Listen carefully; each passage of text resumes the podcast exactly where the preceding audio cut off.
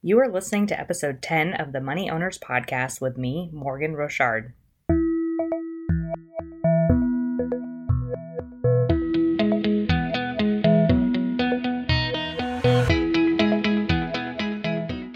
Money Owners is a podcast for people who want to be mentally and financially crushing it.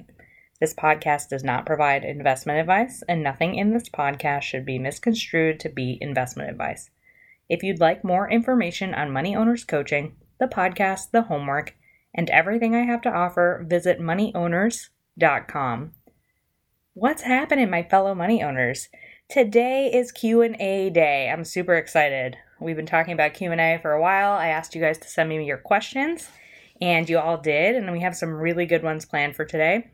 And with that, I'll just jump right in. So, first question Morgan, I've been listening to the show and decided to take an honest look at my personal expenses. I've been working really hard over the past few years to build my business. However, cash flow is still tight, and I want to cut back on some expenses until my income cre- increases. But I notice that all the things I do to de stress are the things that I spend most on. What do I do?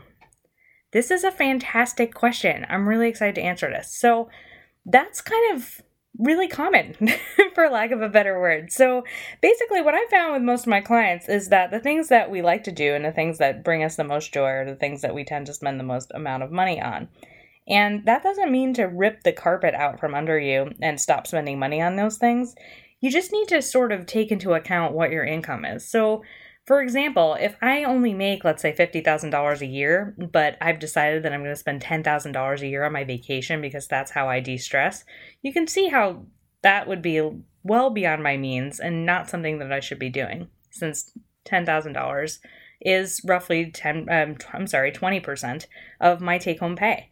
So when it comes to something like that, I think you need to actually evaluate what your total income is and then look at it in percentage terms of what you're spending on to de stress. So I get that you're working really, really hard, and maybe you feel like you deserve to have a bunch of massages, take a lavish vacation, spend lots of money, let's say on, I don't know, movies to de stress or games or whatever it is that's your vice. But take a look at how much that is relative to the income coming in and then say to yourself, okay, is this really how I want to be spending my money if I'm trying to, let's say, increase the runway so that I can continue to build my business? Because I think most of the time we'll find that whatever it is that we're spending money on might not be as important as whatever it is that we want to accomplish with as far as increasing our income. So for me, when I started my business, I knew I needed to cut back my expenses and I did what I could to do that to make my runway last as long as possible because it was much more important for me to be able to have a financial planning practice that could grow and that I could sustain over like the first few years that are typically really hard in a business and put some of the other stuff on the back burner. That said, I knew I couldn't stop spending money on let's say my gym. So for me like my gym was my place that i can go to de-stress to, to kind of get away to get out of my head to do all that stuff. So i continued to spend money on the gym but i capped it. So like i had an expensive monthly gym type membership as many new yorkers seem to I'm not immune to that either. Um, and, but I went all the time, so I felt like it was worth it. But that said, like I didn't buy like lots of fancy gym clothes or lots of equipment or other stuff. Like I tried to keep it under wraps so that like that the part of my gym that part was really expensive, but the rest of it wasn't. So kind of keep in mind what you're doing. The other thing is is like stress. Stress is a matter of the mind. So I get that you're probably thinking to yourself, oh, what does she know? I'm so stressed out with running my business and doing this, this, and that. Like, you have no idea how stressed out I am. But, like, stress is actually a thought that you're having, and it's a choice that you're making. You're choosing to be stressed. You're choosing to let the things in your life cause you stress. And you're choosing to let the thoughts that you're having about that have create this feeling of stress.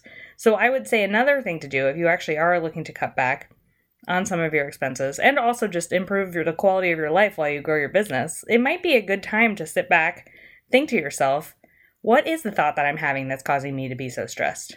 And is this something that I can unpack and turn into something that serves me rather than something that doesn't? So here's a good example. And this is actually something that, that I've felt and thought in my own business. And sometimes I have the thought of I have so much to do I'm completely overwhelmed and I can't possibly finish it. Um, that is actually causing me stress right now, even having that thought. Um, but I think like it is a thought because when I really take the time to evaluate what it is that I'm doing with my time and my life, like, am I actually spending 100% of my time working on my business or even being with my family, which are the two things that are really important to me? No, that's definitely not what I'm doing. Sometimes, like, I'm on, you know, the interwebs doing stuff like wasting time or i'm like you know caught in a black hole in linkedin or instagram or one of these other things. Like these are things that we do and we say to ourselves that it's helping us de-stress but is it actually helping us de-stress or is it just wasting time that then causes us to feel overwhelmed which then causes us to feel stressed? So for me the the number one way i was actually able to de-stress was by really being deliberate about how i spend my time and magically, I started to have more time when I started to do that. So I'm wondering if maybe some of that is something that's contributing to what's happening to you in your question. And then the last thing I would say is enjoy the stuff that you do spend on de stressing. Like, enjoy and savor every minute of it because I feel like you probably don't need as much of it as you think you do to de stress you might just need to like savor the moment be there be present be be in whatever you're doing to de-stress to actually de-stress rather than using it as a way of just kind of like buffering through some time. All right next question. So here we go. Morgan we are two years into our business and i say we because i am including my wife even though she is a w2 employee at a company but not mine. She still has to live with me though, and I get paid very irregularly. I am an artist and I can count on my royalties that get paid around the same time each year, but I only get paid an additional two to three times other times throughout the year in large, unpredictable chunks. How do I plan for this? This is a fantastic question and one that I hope that my listeners will enjoy. So, I have sort of a five step process when I think about this. The first thing is you have to plan around what's most regular. So you have to pay base expenses expenses with the thing that comes in most regularly. So it, for this person in this question, that happens to be the royalties and also the wife's W2 income. The second thing is to account for your business expenses. The third thing is to estimate taxes, run payroll, and send in or send in quarterly estimates when the large chunks come in. And then the fourth thing is to like keep a lid on spending while in dry spells or until you're able to, you know, set aside funds properly. And then the fifth thing is better planning when the rest of the funds arrive. So let's work through all of these things. The first thing being plan around what's most regular. So let's say you always know that you get 50 grand in August from your royalties, and you also have a wife that gets a W 2 income. So let's say she makes $100,000. So regularly, that $100,000 is coming in, but obviously not all at once. She gets paid throughout the year. And then the other $50,000, let's say, comes in in the middle of the year. You can do a number of things. First of all, you can plan your expenses to be specifically around that those two incomes. Um, and if you know that it's always going to come in at a certain date, you can basically save 100% of the money that comes in, let's say in August, like we're saying, using in this example. And then you can ration out basically $4,100 a month. If it was $50,000, that's 50,000 divided by 12 for regular expenses. And okay, I'm sure you're thinking to yourself, well, what about taxes? So I would say that the more predictable payments shouldn't actually be used to pay taxes because you're a business owner. You get to choose how you pay your taxes and when you pay your taxes. And that said, like, you should pay them regularly and you should do what I was talking about with running payroll or sending in quarterly estimates. But you don't necessarily have to do that at exactly the times that the IRS tells you to do that you should be working with an accountant on this stuff. I don't give tax advice, but I will say, like, if you aren't paying as regularly as the IRS expects you to, it could come with some penalties. But that said, like, the penalties are probably they're probably more in your favor, let's say, than racking up a bunch of credit card debt. So I would say, like, if if the most regular things, if you can plan your personal expenses around those, that's the best way to go.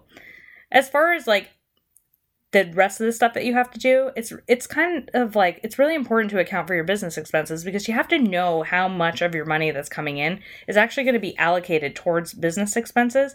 That way you can get a good idea of actually how much you need to be paying in let's say those quarterly estimates to the IRS so what I would say is let's say you're not using that regular payment to pay taxes but as the other large chunks come in throughout the year you actually have to overpay essentially taxes because you didn't pay on the rest of it and your options for that is running something running something like payroll, so you would run it on a monthly basis, or um, you can send in quarterly estimated payments as they come in. And basically, there are a number of ways to run payroll that would possibly work for a business owner who gets paid very irregularly. The one way you can do it is you just run it every month, regardless of what happens. You would essentially like you would cut yourself a check, but you wouldn't actually deposit that check. But you would you would cut yourself a check, but then you would specifically pay taxes throughout the year on regular intervals. That's one way to do it. Another way to do it is actually to run payroll irregularly. You actually have that option available to you. You don't have to run it every single month. You can run it in the months that you get paid. So that's another option for making sure that you stay up on your taxes and that you're also managing cash flow as well by making sure you're paying the IRS when you can, but then keeping, you know, the money around for yourself for when you need it. And then the other way you can do it is just pay in quarterly estimated payments on the IRS's schedule.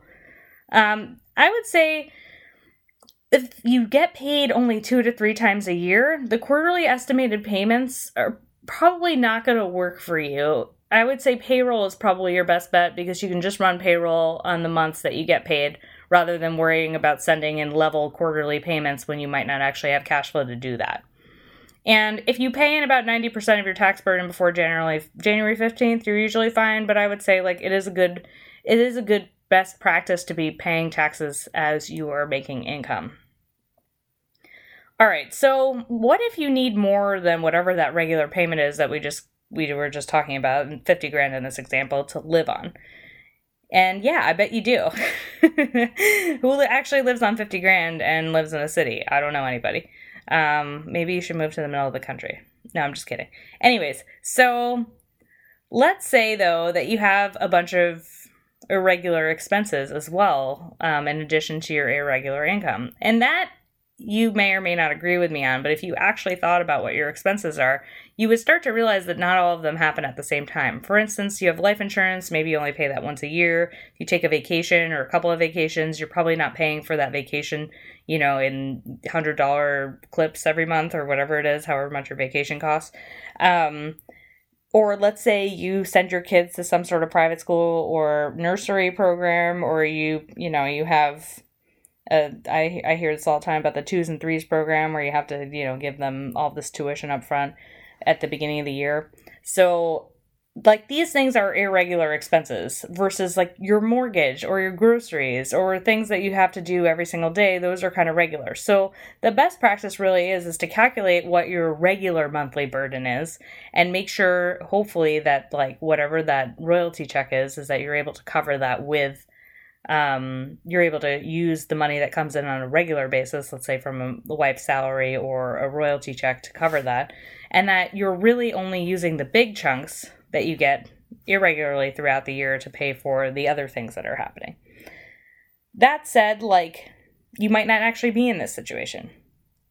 And you might be you might actually be in a situation where that's not an option for you because you've already blown through all of your money um, in that case, like you really need to start evaluating what it is or that you are spending on, and if it's really worth sort of racking up maybe some consumer debt to do it, or maybe if you can have a home equity line even on your house to be pulling against it for absolute, you know, for the absolute worst possible times that you need it, I would say that that could work too. But that's definitely a last resort, and checking your expenses would be the first thing I would do.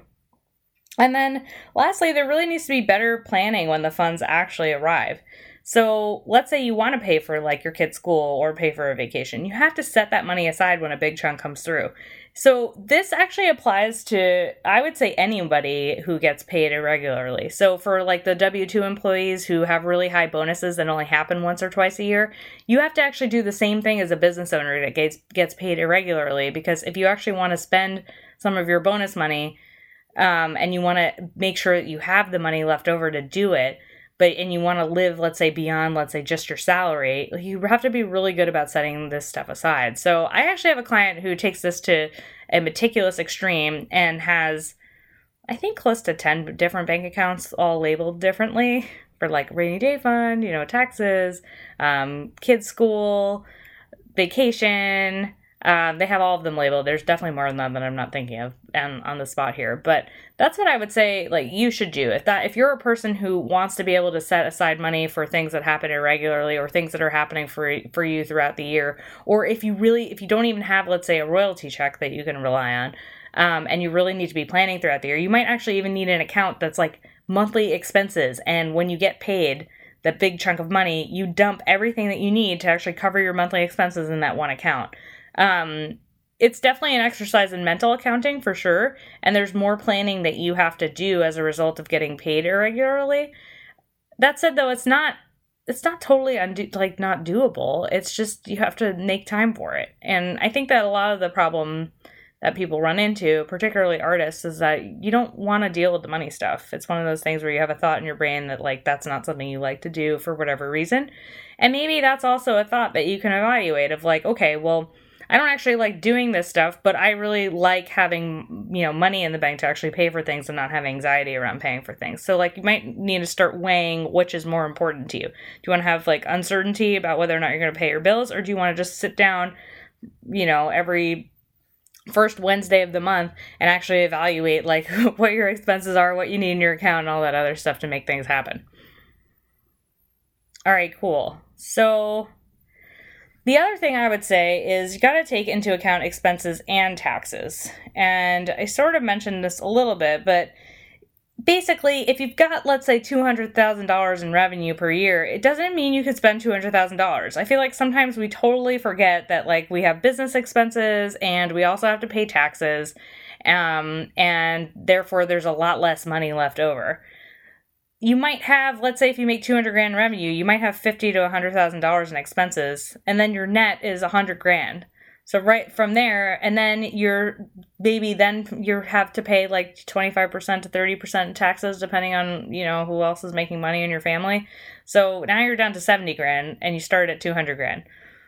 Like I think sometimes I know this is super self-explanatory, but we don't think in our heads about the fact that like expenses add up and we have a net left over and that net is much lower than the gross.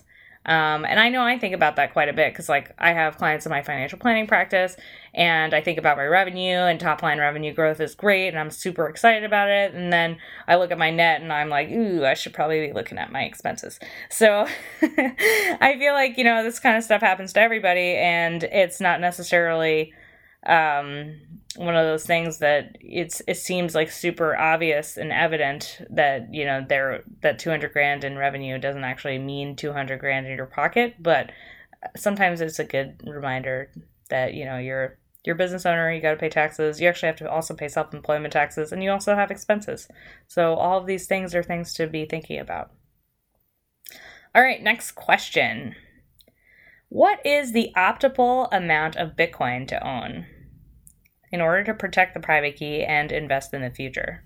So, uh, money owners, listeners out there, my husband is a Twitter celebrity, and I always ask him to retweet all my stuff for me. um, because you know I'm a wife and that's what I ask him to do and he's like the best and he always does that for me. So we're from time to time going to get some cool Bitcoin questions in here and I really wanted to include this actually because I feel like I hear this quite a bit of like what what do I do with my money? How do I evaluate whether or not to hold this new apps asset of Bitcoin in my portfolio? What should I even be thinking about regarding this? So I wanted to include this question here for all of you listeners out there who are thinking about maybe investing in something like Bitcoin um, and want to know how much they should invest. So the optimal amount is it's definitely an it depends question, but I think 1 to 5% of net worth depending on your risk tolerance is a fine investment. And 10% I would say would be a hard maximum on any initial position. And if you're going to do something like 10% of your total net worth, you must have a blindingly high risk tolerance. Like you must be so willing to take risk. It's unreal. Like you have to be the kind of person that can lose 100% of your investment, so be willing to lose 10% of your total net worth and not care. and not need that money. Okay? So you have to really think about what a percentage of net worth really means.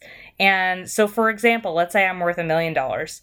If I invest 1% of my net worth, then I'm investing, um, I'm sorry, if I invest 1% of my net worth on a million dollars, then I am investing $10,000. if I am investing 10% of my net worth on a million dollars, I am investing $100,000. So somewhere between $10,000 and $100,000 if I have a million dollars in net worth is probably appropriate given what my risk tolerance is.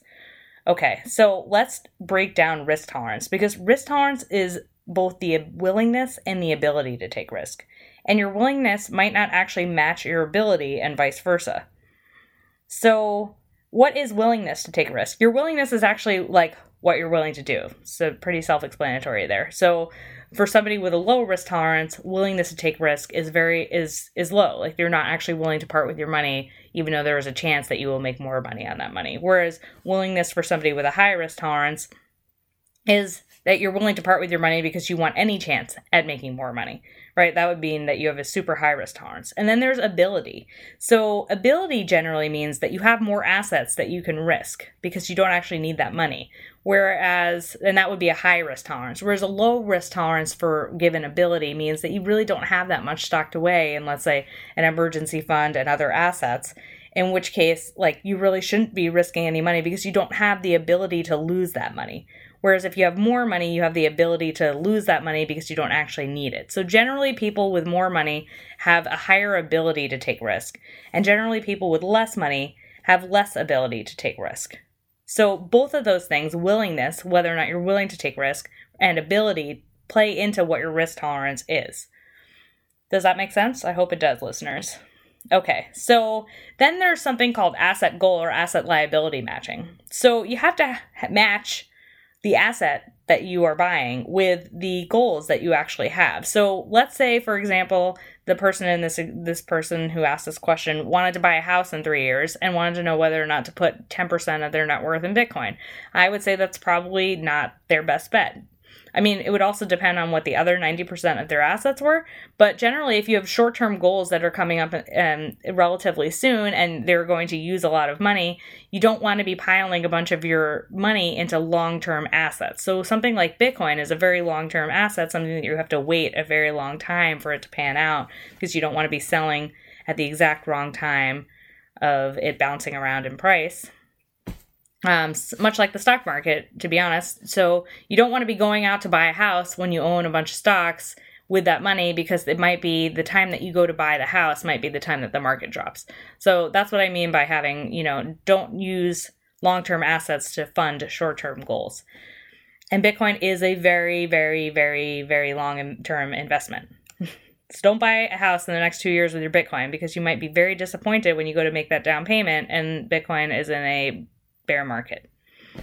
Um, okay, so from there, the other thing to think about is like whether or not this is kind of a hobby for you. So, um, my husband is very involved in Bitcoin. Um, I wouldn't call it a hobby; it's actually a business for him. But I would say business or hobby. Like, do you need to have skin in the game for something like this? And if so, how much are you willing to have skin in the game? So maybe for you, it might make sense to have that hard maximum of 10% of an, on an initial position because, hey, this is what I do, this is what I work in, this is, I want like the money that I have, I want to be backed by that, I want to like, you know, put my money where my mouth is.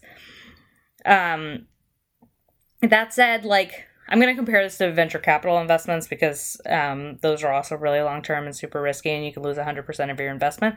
And um, also, nothing in this is actually investment advice. I, I probably should have prefaced that with this.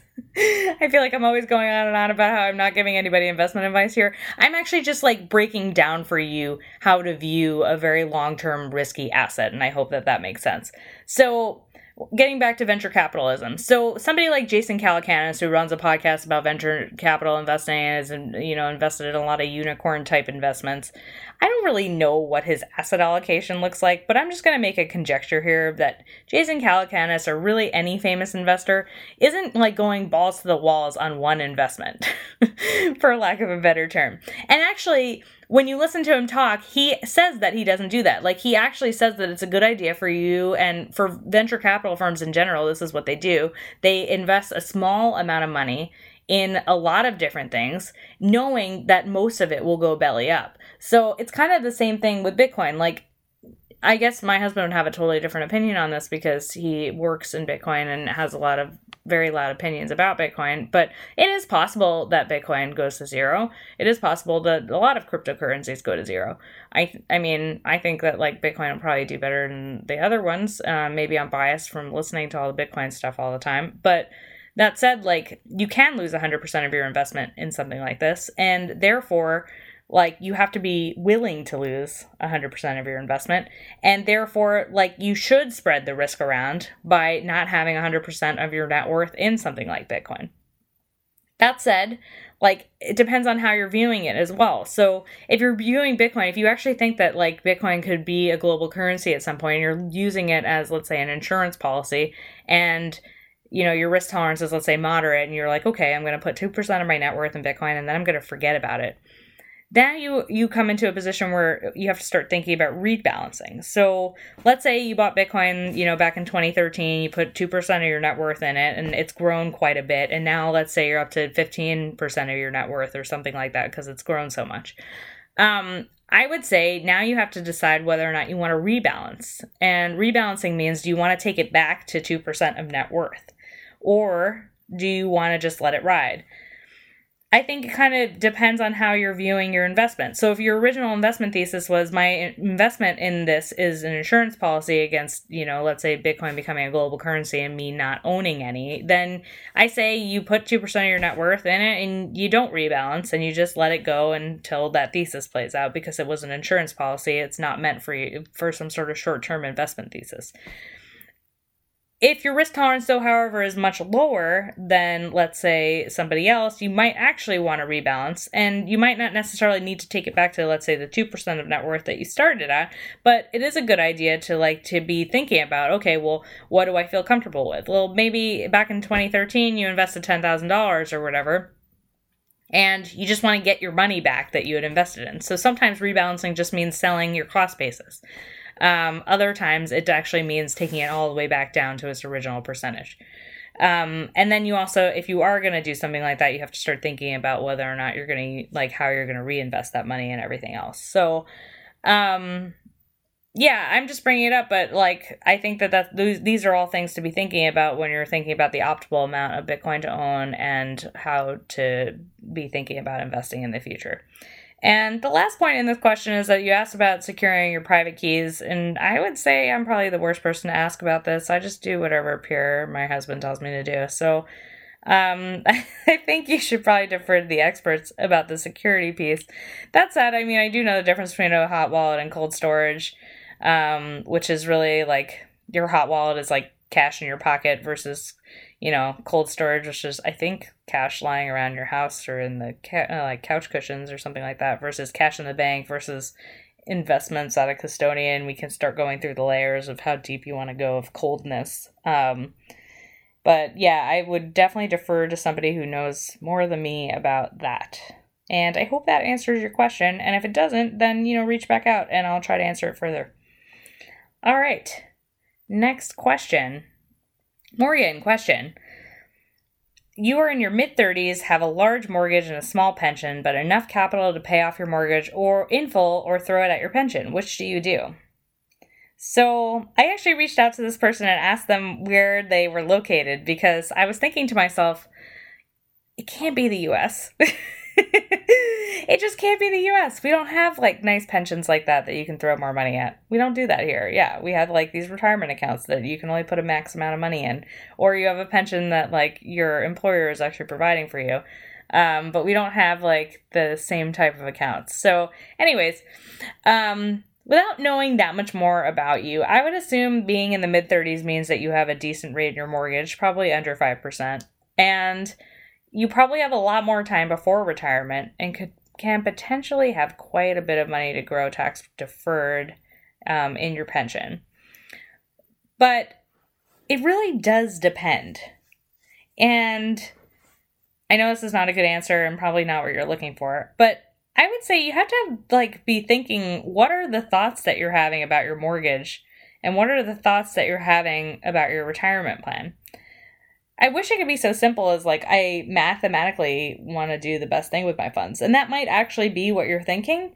But, like, what is the best thing? The best thing is actually subjective because even if I crunch these numbers for you, the most logical thing might not be the best. So, I would say, like, if your mortgage is under 5% and your pension can, let's say, earn, you know, 7 plus percent, then there is a spread there. And also, like, you're having money grow tax deferred and you're probably getting um, some sort of um, discount on your taxes as a result of putting money into the retirement account. So, from that perspective, it probably does make sense, um, strictly logically, to be paying off your mortgage as slowly as possible and putting away as much money in your retirement account as you need. That said, I mean, I don't know. You tell me. Like, does your brain actually feel like the mortgage is crushing debt to you and you lose so much sleep over it that, like, even if you do the most logical thing, that you wouldn't actually feel like you were doing the right thing for you? Like, I think sometimes those are questions that we have to ask. Or, like, let's say retirement feels super far away and not worth saving for, and the debt feels more, more urgent are you more carefree about your mortgage or and more concerned with retirement? Like these are all things that you actually have to take into account when you work on the financial factors. So i feel like this happens to me quite a bit where i get clients who they have scenarios like this and they want to know what the right thing to do is with their money. And sometimes the right thing isn't always the right thing for lack of a better term. Um yeah, like what we do, a lot of what we do in financial planning, it's not actually science because there's a human element to it. We actually we have to live with the decisions that we make in our financial situation. And a lot of the time while we're while we're living through it, it's much harder to actually do than it is to to do the wrong thing. Sometimes it's a lot easier to do the thing that's illogical because of the thoughts that we're having than it is to do what would be considered the quote unquote right thing, the logical thing. Um, just because our thoughts are incompatible with that. So I would say the first place to start on a question like this would be your thoughts and you really need to evaluate what what having the mortgage means to you. And not it does your thought can't be a question. Your thought has to be like a legitimate thought that's a sentence that's not a question that invokes some sort of feeling in you. So if your thought about your mortgage is something so simple as I don't mind having debt, right? The feeling there might just be like carefree. Whereas if the thought about your mortgage is, this mortgage is really large and it makes me feel uncomfortable, even though I do have the cash flow to pay for it, you can already tell where I'm going with this, but the feeling is uncomfortable. And then your actions as a result of that are going to be probably doing things to get rid of the debt that you have. So that might mean that you're more willing to put money down uh, towards your mortgage than it, than you are to put money towards retirement. That said, it can go the other way, right? So if you're feeling like, oh my God, I'm not going to have enough money for retirement, if that's the thought, then the feeling is like, you know, uncertainty and um, you're feeling a little bit uncomfortable about your retirement situation, even though it's so far away. I would say, like, in that case, then maybe it does make sense to put more towards your pension. Um, but from a strictly, like, re- re- um, rate of return standpoint, um, it probably does make more sense to put into your pension versus your mortgage, but I would definitely evaluate all the other thoughts that you're having and where you want what you want to accomplish in your life. Because I mean, the other thing being, you might have other stuff happening in your life besides just your mortgage and that retirement plan. You might actually want to have some savings outside your home and outside your retirement to fund other goals, like I don't know, I can't think of one off the top of my head. Maybe you have kids. Maybe you want to fund their their schooling, or maybe yeah, you and your spouse want to take um, a year long trip all over the world, and you want to have a, an account that you save for for that, or maybe you want to pay for a kid's wedding one day. Like there are a lot of things. There are a lot of reasons why maybe you would save outside your mortgage and your retirement plan. So, um, yeah, and so I'm going to get back to let's say like the retirement plan is something like a, um, a defined contribution plan like a 401k and is not guaranteed versus a pension that is guaranteed. So stocks have generally returned something like 8 to 9% over a 30 year period. So um, and obviously past performance doesn't equal future results. So, you know, take this 8 to 9% with a grain of salt, but that's typically what stocks do. So that's basically all we can go on. Um, if you are in your 30s, presumably you will not touch this money until you're taking required minimum distributions at 75 and a half if you live in America, or at the very earliest you would be taking it at 59 and a half.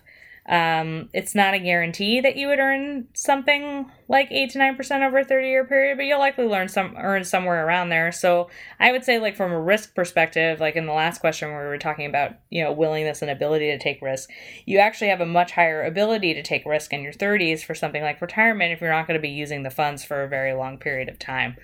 Um, and that also plays into you know what are your goals and what are you using that money for and doing some asset liability matching Alrighty. We kind of blew through all those questions. I'm really surprised. I really thought that these, these were going to last longer. So I hope you all enjoyed this episode of Money Owners. We will have a Q&A every five episodes. So if you're already thinking, man, I wish I had asked her a question for episode 10, I got you covered. Ask it for episode 15, send it in. You can go to moneyowners.com forward slash ask Morgen. That's M O R G E N. I know my parents spell my name wrong. Um, but you know, I got used to it and it's probably better that way. Anyways, so yeah, go to Ask Morgen and send me over a podcast. The other thing is we got the links fixed. So this podcast is now moneyowners.com forward slash 10. And you could do that now on every single one of our podcasts. I know I've been complaining since I started doing this that I didn't know how to do it. Somebody awesome told me about a 301 redirect, and I figured out how to do it, and I'm feeling really cool about it. So, um, yeah, go to moneyowners.com forward slash 10. And if you like the show, please write a review on iTunes. It really helps. I'll see you guys in two weeks, and I and uh, thanks, and have a good weekend.